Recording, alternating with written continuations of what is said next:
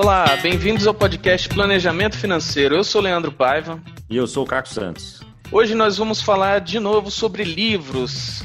Nós que temos essa mania chata de ler, né, Caco? A gente acaba gostando de falar sobre, sobre livro aqui no podcast.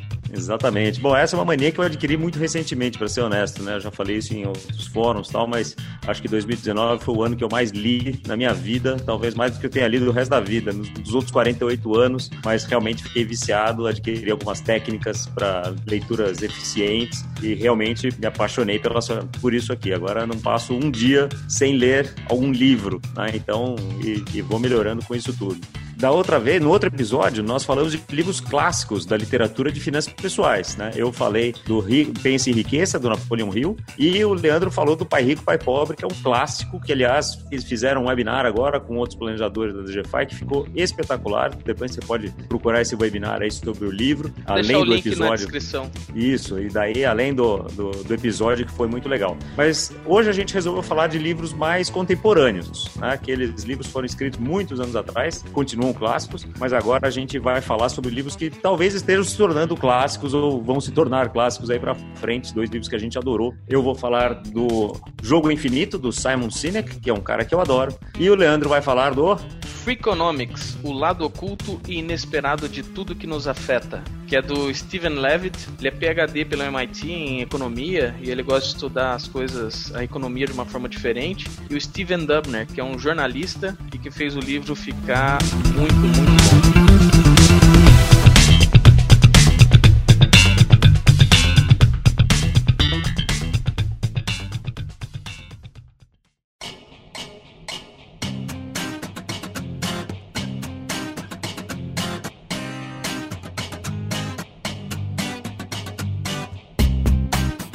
O Simon Sinek é um, é um autor super consagrado, best-seller. Ele se considera um otimista. O objetivo de, de, vida dele é inspirar as pessoas a fazerem um mundo melhor, né? a serem melhores e fazerem um mundo melhor. Então, ele tem um dos, dos TED Talks mais vistos da história, que é o Comece pelo Porquê, onde ele fala lá do, do Golden Circle também, né? o Círculo Dourado, por que as pessoas deveriam começar pelo porquê, que, que também é o título de um dos primeiros livros dele, se não o primeiro. Eu sou absolutamente fascinado por esse cara, porque ele fala muita coisa interessante bastante. Então vale a pena seguir também o canal dele do YouTube, tem podcast também, tem muita coisa bacana lá. É bacana que ele fala de uma forma muito fácil, né? Ele Exato. coloca tudo de uma forma que parece simples. Isso é sensacional. É sensacional. E é um cara muito humilde também. Então, apesar de ser um cara brilhante, um cara que leva mensagens espetaculares, que cobra fortunas para dar palestras é, hoje em dia, é mas um cara de muito sucesso já, mas um cara que quando está sentado com alguém dando uma entrevista, falando tal, é um cara absolutamente humilde. E isso é muito muito legal, porque ele respeita realmente a posição de todo mundo, porque ele está sempre numa posição de servir ao outro e também de aprender com o outro, que eu acho muito legal e é a coisa que ele traz muito nesse, nesse livro aqui. Começando dando a, a, a dica, o que, que é o jogo infinito, né? Ele, na verdade, pegou esse contexto uh, de, um, de um livro escrito por um cara chamado James Cars, que fala que o jogo finito é aquele que tem jogadores conhecidos, regras pré-estabelecidas e um objetivo claro. E esse objetivo, quando for atingido, encerra o jogo e tem um vencedor e, consequentemente, um perdedor. Então, se a gente pensar aqui um jogo de futebol, por exemplo, tem 11 jogadores de cada lado, tem um juiz, dois bandeirinhas, e o objetivo é, em 90 minutos, fazer mais gols do que o outro time. Quem fizer mais gols ganha é, e o outro perde, ou se fizer o mesmo número de gols, empata o jogo e pronto. Um jogo infinito tem jogadores desconhecidos e que mudam a todo tempo, regras que não são exatas nem pré-estabelecidas, tem um horizonte infinito. Então não tem como ganhar ou perder num jogo infinito. Né? Um, jogador do jogo infinito só sai do jogo quando acaba a vontade dele de permanecer ou quando acabam seus recursos para ficar nele. Então, no próprio livro, o Simon fala que casamento é um jogo infinito, né? Você não tem um vencedor e um perdedor de um casamento. É né? o marido que ganha, a mulher que ganha ou perde. O objetivo é permanecer no jogo o maior tempo possível. E para isso você tem que uma série de, de, de prerrogativas e coisas que ele aborda no livro. E daí ele usa esse conceito de infinito e infinito para falar de negócios e como líderes podem pensar no seu negócio de uma forma finita ou infinita, mas que negócios, de uma forma geral, são intrinsecamente jogos infinitos. Então, uma empresa é, deveria sempre olhar para o seu negócio como sendo uma coisa infinita, né?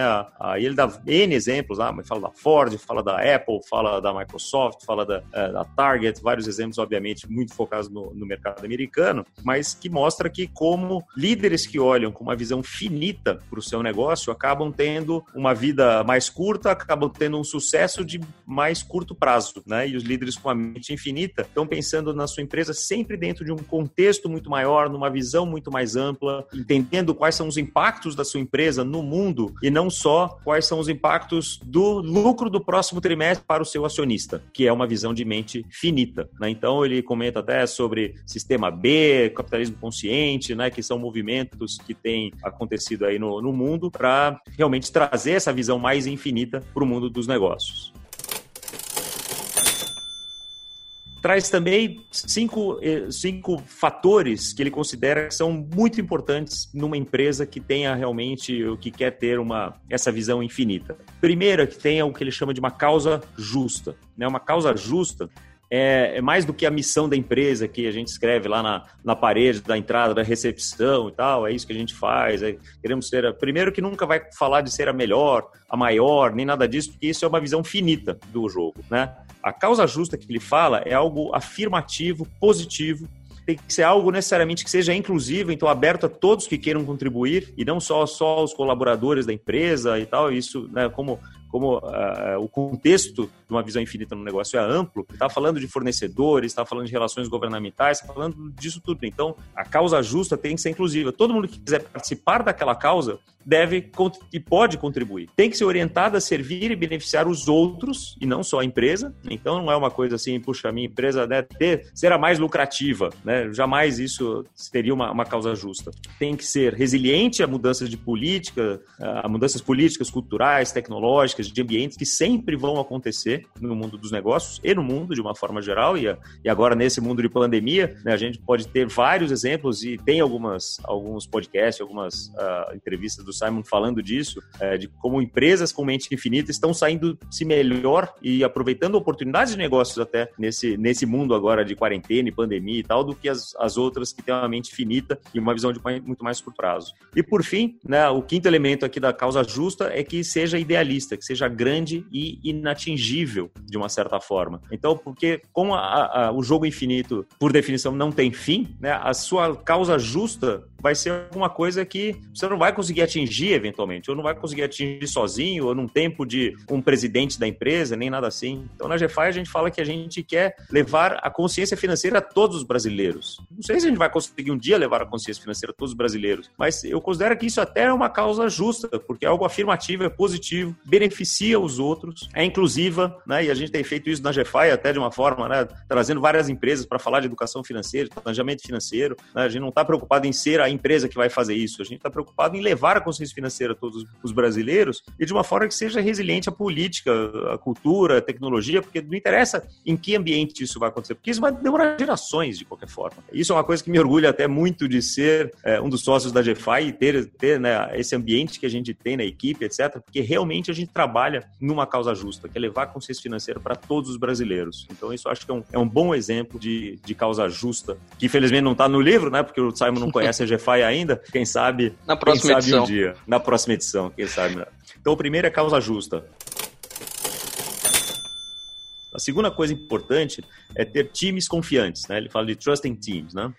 Isso é ter uma cultura dentro da empresa onde as pessoas têm que se sentir mais importantes do que o lucro da empresa. Então tem e isso vai de uma de uma mentalidade que vem dos líderes e, e de uma prática do dia a dia onde as pessoas possam se sentir vulneráveis, que o erro seja alguma coisa aceitável, até porque só erra quem tenta, onde as pessoas consigam lidar com, com as outras pessoas que têm ali sem ter que esconder é, nada de errado, nada, nada de ruim. Então ele cita vários exemplos aqui é, da empresa, assim, como é que a empresa reage quando um, um familiar do seu colaborador morre. É, uma empresa fala, olha, tudo bem, você pode tirar esse dia, mas aqui você tem que estar aqui amanhã para dar o resultado. Ó, oh, veja quanto tempo você precisa, você precisa cuidar da sua família, etc, etc. Então são vários exemplos assim, muitas vezes que parecem pequenos no dia a dia, mas que trazem é, a, a confiança do time no próprio time e na sua própria empresa. Ele dá um exemplo muito legal do, dos Marines, né, do americano, que falam lá que, que é o militar americano lá de ponta, fala, eu não quero ter no meu batalhão aqui um outro cara que atire muito bem. Eu quero um cara em quem eu confiaria a minha mulher e o meu dinheiro, né? Então, se ele vai tirar bem ou não, cara, é, é outro papo. Isso dá para aprender. Agora, o cara ser confiável ou não, aí é outro papo. Eu tenho um exemplo na minha vida com isso aí, numa empresa que eu trabalhei há um tempo atrás, ela tinha um discurso fantástico. Ela contratou, inclusive, o, Eric Hayes do Lean Startup, que escreveu aquele livro e tal para justamente implantar essa cultura de que você tem que errar, porque dos erros é que você tira avanços, né? Se você não erra, é porque você não tentou nada novo. Então, essa questão de realmente humanizar e tudo mais. No discurso era bacana, mas quando meu filho nasceu, o meu chefe, que já tinha combinado comigo me dar férias durante esse período, né? Eu tinha o tempo da, da licença paternidade e mais as férias. A empresa estava passando por um momento complexo, ok sempre vai estar, tá, né? Mas meu chefe fez uma pressão gigantesca para eu voltar a trabalhar até antes do tempo. Então, assim, era uma, um discurso bonito, mas na prática era bem diferente. É, e é isso mesmo, quer dizer, a prática, né, o exercício tem que ser, tem que estar inserido na cultura da empresa que vai vir do líder, que vai ser o último ponto que a gente falou. Então é causa justa, time confiante. Terceiro item é você ter um rival de valor. Então, um jogador com mente infinita não tem necessariamente competidores, mas ele tem outras empresas que eventualmente tenham a mesma causa justa, ou uma causa justa parecida, ou na mesma direção, com quem essa empresa possa se comparar e não competir. Então, você não vai estar competindo pela mesma, pelo mesmo cliente, pelo mesmo produto, etc. Porque vão ter coisas que esse rival vai ser melhor, tem outras coisas que você vai ser melhor, mas na verdade, não, a ideia é que não é de, de uma empresa que tem a mente infinita não é, não é ser a melhor naquilo que ela faz, e sim fazer melhor aquilo que ela faz. Então, procurar sempre a melhoria, procurar sempre a inovação, e nada melhor do que ter um rival de valor, né, para você olhar e falar, cara, esse cara tá fazendo isso aqui muito bem, deixa eu entender como é que ele tá fazendo, como é que eu posso ajudar, como é que eu posso fazer isso. Isso ele discute muito naquele, né, o, Comece pelo Porquê, no outro livro também, fala muito dos, é, tem vários exemplos lá de por que, que isso é, funciona melhor. A, o quarto elemento é você é a empresa ter uma flexibilidade existencial, né? Que é, é não é que eu tenho o melhor software para gerenciamento de despesas do mercado. Né? Isso seria uma empresa de mente finita. Mas você ter né, uma, uma, empresa, talvez, que queira dar a melhor, o melhor ferramenta para o cliente uh, ter uma, uma, suas finanças equilibradas, por exemplo, seria já uma, uma causa mais justa e uma flexibilidade existencial, que é aquela capacidade de iniciar ou de lidar com uma disrupção externa no seu modelo de negócio, na sua estratégia, para poder avançar de forma efetiva na sua causa justa. Porque se você tiver uma, uma, é, uma inflexibilidade nisso, se a sua missão está ligada a uma determinada tecnologia, a um determinado produto, é, a uma coisa muito, muito rígida, as mudanças que sempre vão acontecer na vida, nas empresas, nas, na, na, política e tudo mais, pode simplesmente quebrar essa sua missão e você não, não sabe o que fazer. Então, a empresa que tem, o líder que tem a mente infinita, é, vai lidar com essas mudanças, né? Se a, se a sua causa justa for muito clara, o business pode e vai se adaptar, porque a causa é o que é mais importante. Então, aquele norte da causa justa sempre vai dar para a empresa a possibilidade de ter essa flexibilidade e ajustar a sua estratégia, seu produto, a sua disrupção de, uma forma muito efetiva. E eu tenho certeza que as empresas de mente infinita, neste momento agora de pandemia, de quarentena, etc., estão se reinventando e se tem uma causa justa muito, muito firme, estão fazendo aquilo que elas precisam fazer para realmente ficar no jogo por mais tempo aí, que é o objetivo final né, da, da, da mente infinita. E finalmente, o quinto elemento é, é a coragem de liderar com uma mente infinita. Então, o que o Simon fala é que não é fácil fazer isso. Né? Então, se você é um gerente, é um diretor que tem uma mente infinita, mas numa empresa que tem uma mente finita que vai te cobrar o resultado do mês, do semestre, qual foi o seu volume de vendas, qual foi o seu crescimento, etc, etc, vai ser muito difícil para você implementar dentro do seu time essa mente infinita. Você não consegue ter né, sozinho uma causa justa dentro, da, da, dentro do seu departamento, da sua área, porque muitas vezes pode ir de encontro às outras as outras áreas da empresa. Da mesma forma como mesmo líder, o CEO de uma empresa que tem uma mente infinita, por que, que ele tem que ter coragem de liderar? Porque no mundo de hoje, a maioria das cabeças são finitas, né? dos acionistas, de jornalista, da mídia, né? que vai olhar do, do, do analista da, da, empresa, que vai olhar ali se o prestação está subindo ou está caindo. Então, poucas pessoas ainda têm essa mente infinita, esse olhar mais abrangente que é necessário para se ter uma cabeça infinita aqui no pro, pro negócio. Então, Os próprios empregados, que, né? Os próprios, os próprios empregados, empregados, têm cabeça finita. Muitos deles têm, querem saber ali qual que é a meta que ele tem que bater para ganhar o, o bônus no final do ano, né? Para continuar empregado e receber o seu salário. Mas que também, né? E daí é meio é ouve galinha aqui, né? O que começa aonde, é. né? Mas se você tem uma cabeça infinita, procure então entender quem são as empresas que têm essa cabeça infinita para você sair. Bom, e eu queria acabar de, de, falar do livro aqui da forma como ele acaba o livro, que depois que ele fala sobre todos os impactos em negócios, né, do, do jogo infinito aqui, ele comenta que, na verdade, a mente infinita vai muito além dos negócios, né? É uma forma de ver a vida, é uma forma de a gente é, viver, de experimentar, de é um padrão de vida. E tem uma passagem aqui no, no, no, último capítulo que diz o seguinte: viver nossas, nossas vidas com mente infinita quer dizer que somos impulsionados a avançar numa causa maior do que nós mesmos. Nós vemos outros que compartilham nossa visão como parceiros na causa e trabalhamos para construir relações de confiança com eles para que possamos avançar juntos para um bem comum. Viver uma vida com mente infinita é viver uma vida para servir. Então acho isso muito bacana, muito bonita essa mensagem, na verdade. É uma coisa que, enfim, adotei para mim realmente uma vida de servir, de você trabalhar pelo outro, trabalhar por uma coisa maior, é, é realmente um, um exercício né, que eu venho procurado fazer aí desde que eu li esse livro aí no passado. Foi lançado em 2019, na verdade, já está disponível aí. A gente viu algumas livrarias aqui que custa aí por volta de 30, 35 reais. E é um livro que eu recomendo fortemente para todo mundo, O Jogo Infinito de Simon Sinek.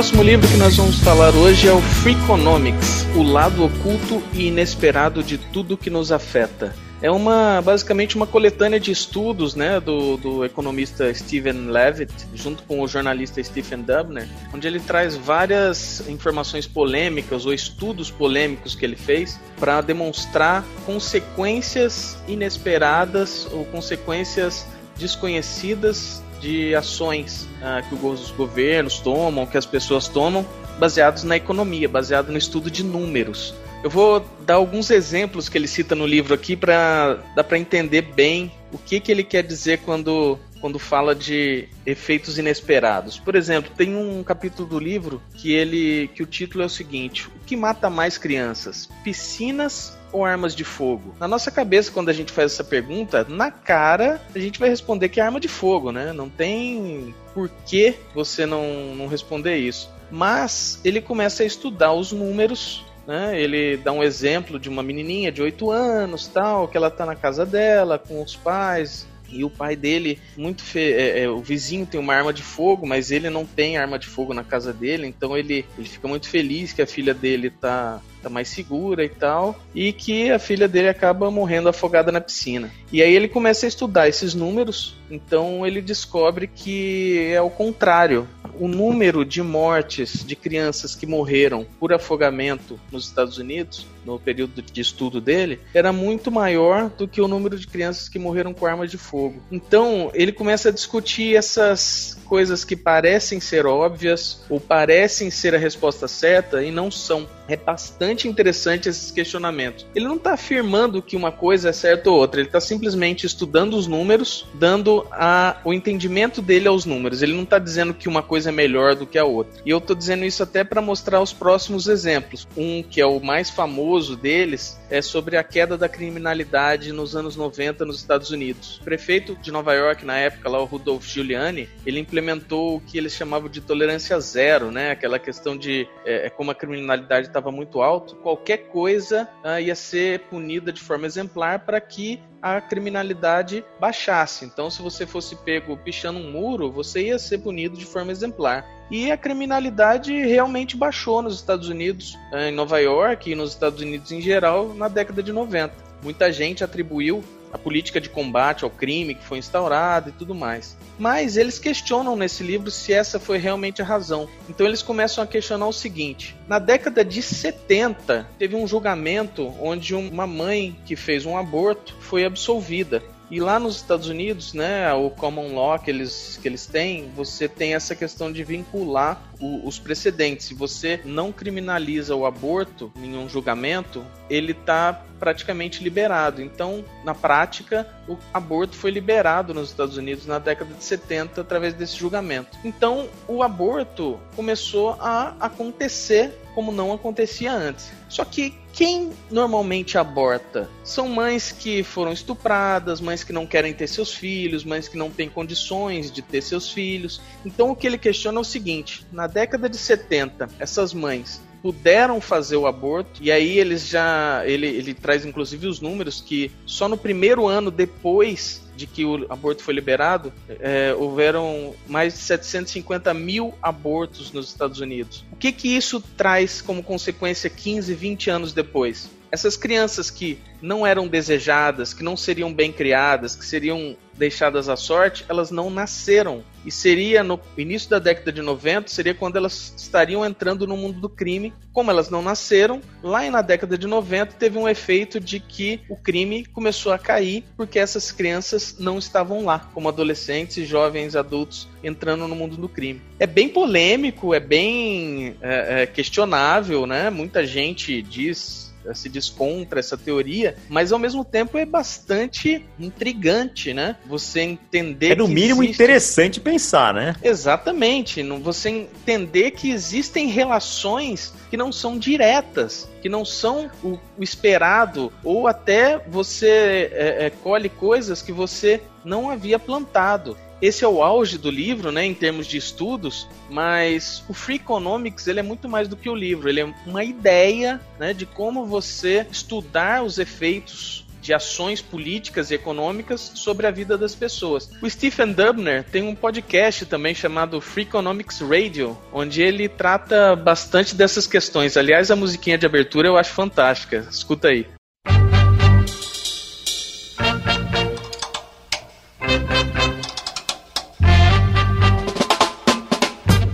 From WNYC and APM, American Public Media, this is Freakonomics Radio, the podcast that explores the hidden side of everything.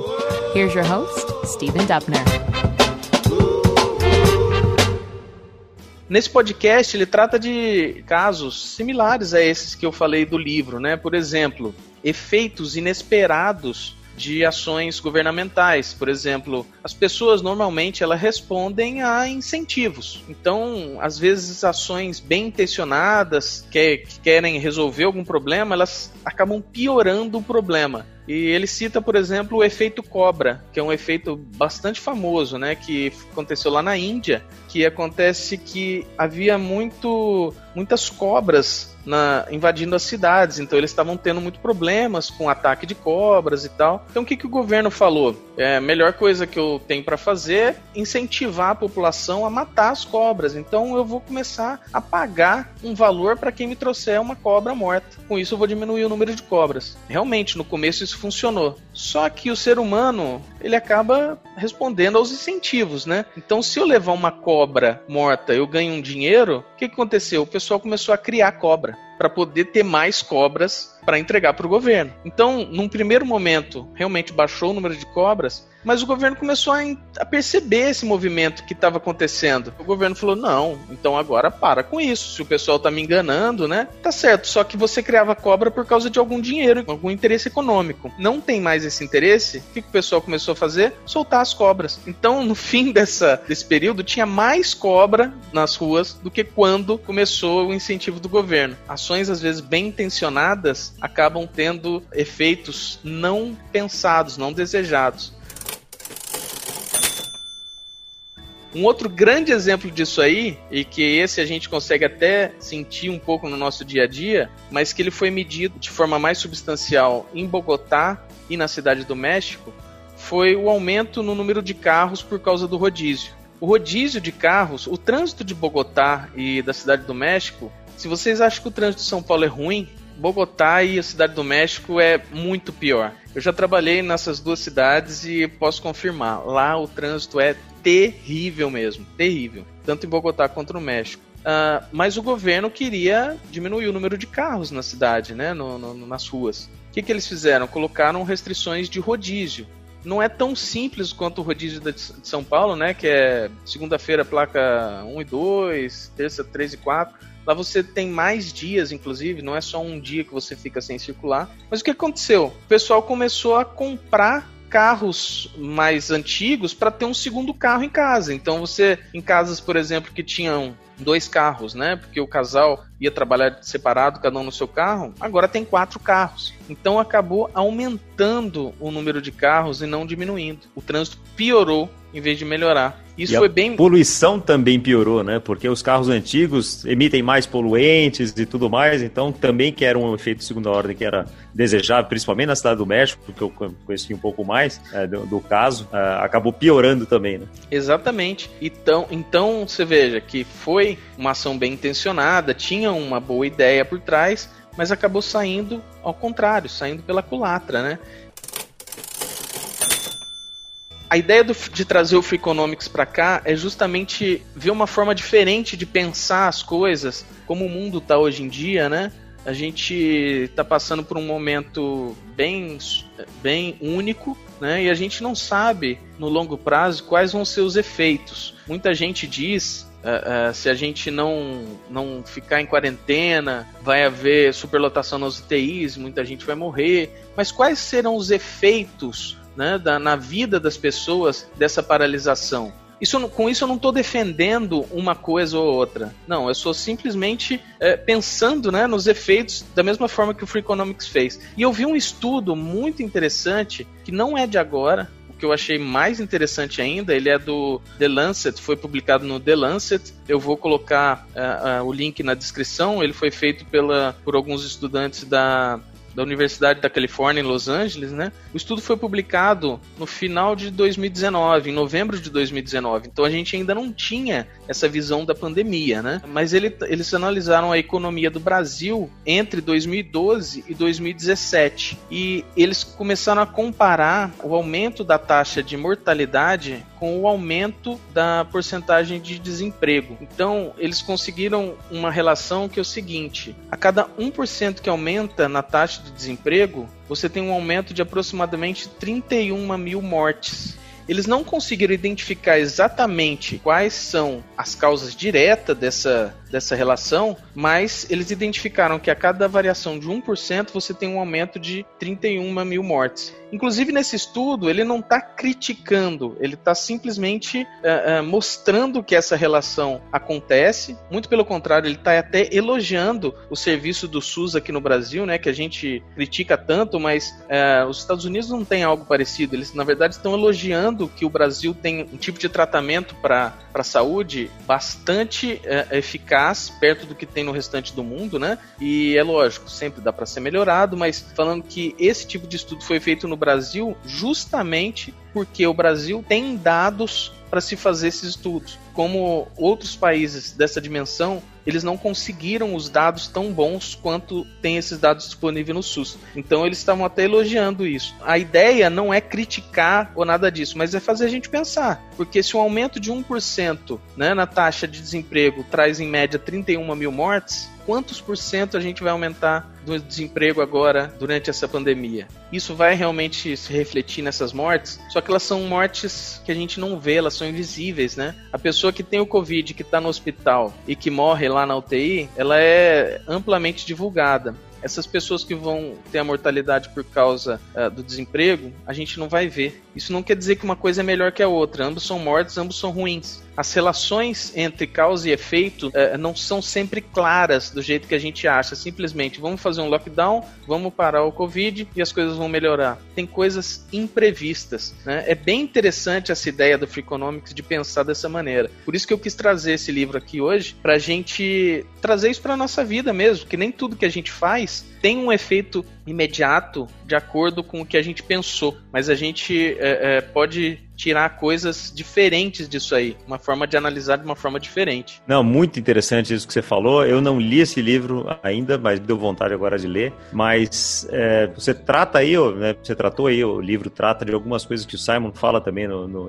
no jogo infinito, que são os efeitos de segunda, terceira, quarta ordem, né? E que isso. a nossa cabeça a cabeça humana não é preparada para pensar no longo prazo. Né? Então a gente pensa, como o exemplo que você deu da criminalidade dos anos 90 versus o aborto nos anos 70, né? Esse, esse é uma visão de longo prazo. A nossa cabeça não é preparada para isso. Isso me lembrou também você falando desses últimos casos, de um livro muito interessante que eu li ano passado, que chama Vivendo com Não Elefantes, do Yves Moyen, que é um amigo, cara brilhante, e que ele defende nesse livro que a simplificação de problemas complexos, que é o que a gente tende a fazer na nossa cabeça, porque gente, é muito difícil né, para a gente pegar um problema muito complexo, com N variáveis, né, com, com efeitos exponenciais, como é o caso aqui de Covid, por exemplo, a nossa mente não é preparada para isso e a gente tende a simplificar tudo isso para poder entender, para poder, porque a nossa cabeça está tá todo momento procurando um sentido para as coisas. Né? Então ele comenta nesse livro aqui, é um livro também de administração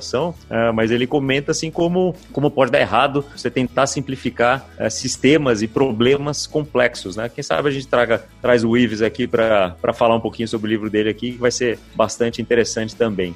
É, me lembro também uma frase que é atribuída ao Pedro Malan, que eu não sei se é dele, mas é, que eu vi atribuída dele, o ex-ministro da Fazenda, que fala que para todo problema complexo existe uma solução simples e normalmente errada. Então a gente precisa realmente tomar cuidado com essas simplificações né, e com, com essas coisas.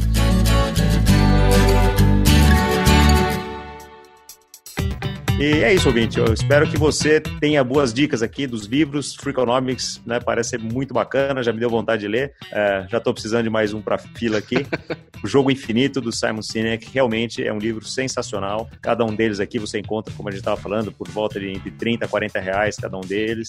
E mais do que o investimento de dinheiro, o investimento de tempo nessas leituras aí, acho que realmente é um investimento de retorno certo, né? Porque vai te abrir a cabeça aí para uma série de fatores. Esses livros são livros para abrir a cabeça cabeça, diferente do que a gente trouxe da última vez, que tinham conceitos de, economia doméstica e tal, que também é bastante interessante. Esses são para você abrir a cabeça, pensar de forma diferente, entender o mundo de uma forma que não é usual, e isso é, é, é não tem preço, né? Você é, gastar um tempo ali com, com uma leitura que te faça pensar de uma forma diferente. É isso aí. A gente espera ter desafiado um pouquinho a sua cabeça aqui e a gente se vê no próximo episódio. Obrigado pela tua audiência, obrigado por estar aqui com a gente. Grande abraço.